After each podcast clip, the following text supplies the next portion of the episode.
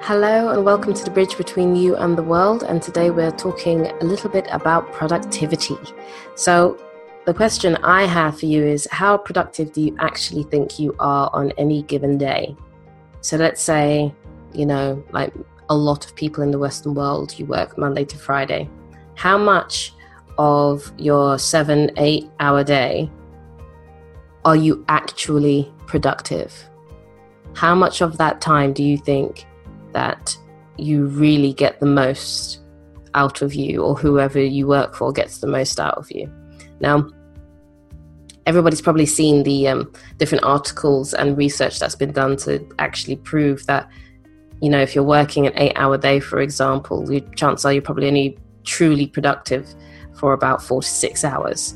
And I completely understand that because it's the way that your brain works. I'm no scientist, I'm not about to give you a lot of big words, but if you just think about any normal day, you if you had to add up the amount of time you spent just scrolling on your phone because you needed to just pause your brain for a second or making cups of tea. I'm a fan of making cups of tea. You need a break. But how often you spend just going to the kitchen, taking your time to go and do stuff. There's only certain times in the day when you're truly 100% tuned in. And the other times you could just be spent mindlessly going through an email again or whatever. Your, your brain just takes time to speed up and slow down and jump from one task to another task.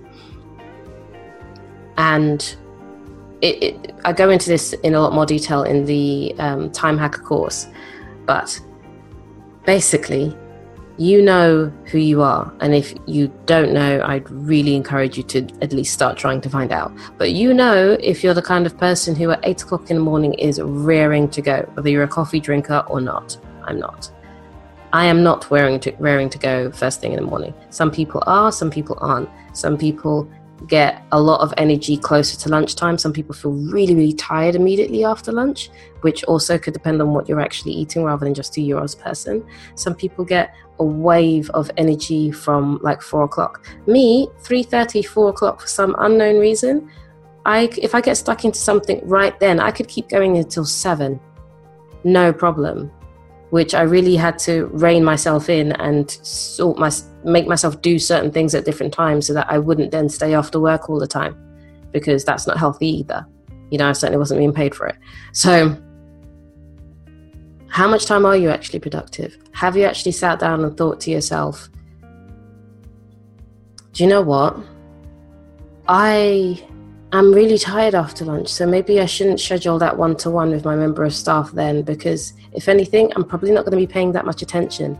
It might seem like an easy task for me to do because they're a really good member of staff, so we don't need to talk about anything difficult. But it's but actually, it's disrespectful for them for you to not truly show up, to not fully be there, to be fu- to not be fully present. So don't arrange calls or meetings at times when you know you're going to be tired if you can avoid it. Because you know I can hear already a lot of people saying, "Well, that's all well and good for you. You know, you work for yourself." So you can set the times for things like that. We can't set all of the times for our, our meetings and things like that, but we, we do have say. The majority of us do have say over quite a lot of the things that happen, not just in our work diaries, but in our whole lives. Don't kid yourself. If you know that you play sport or whatever, you go to the gym on a Wednesday evening, try to not give your if you can plan your activities, try to not put activities in on the in on the Wednesday morning that you know are going to tire you out because you're going to get to the end of the day and then go, I really don't want to go to the gym, or I really don't want to play football, or I really don't want to play netball. I really don't want to do that. Balance yourself out and just be a little bit more kinder to yourself. It will actually help with productivity. This is something that I'm going to be talking about a few times, but just as this very top level, if you take some time to just be really aware of who you are and how you feel on different times and on different days and make an active effort to treat yourself more kindly then the things that need the you, the 100% you, the things that need your productivity will get you. And that's all I have to say on the matter for now. Take care until next time.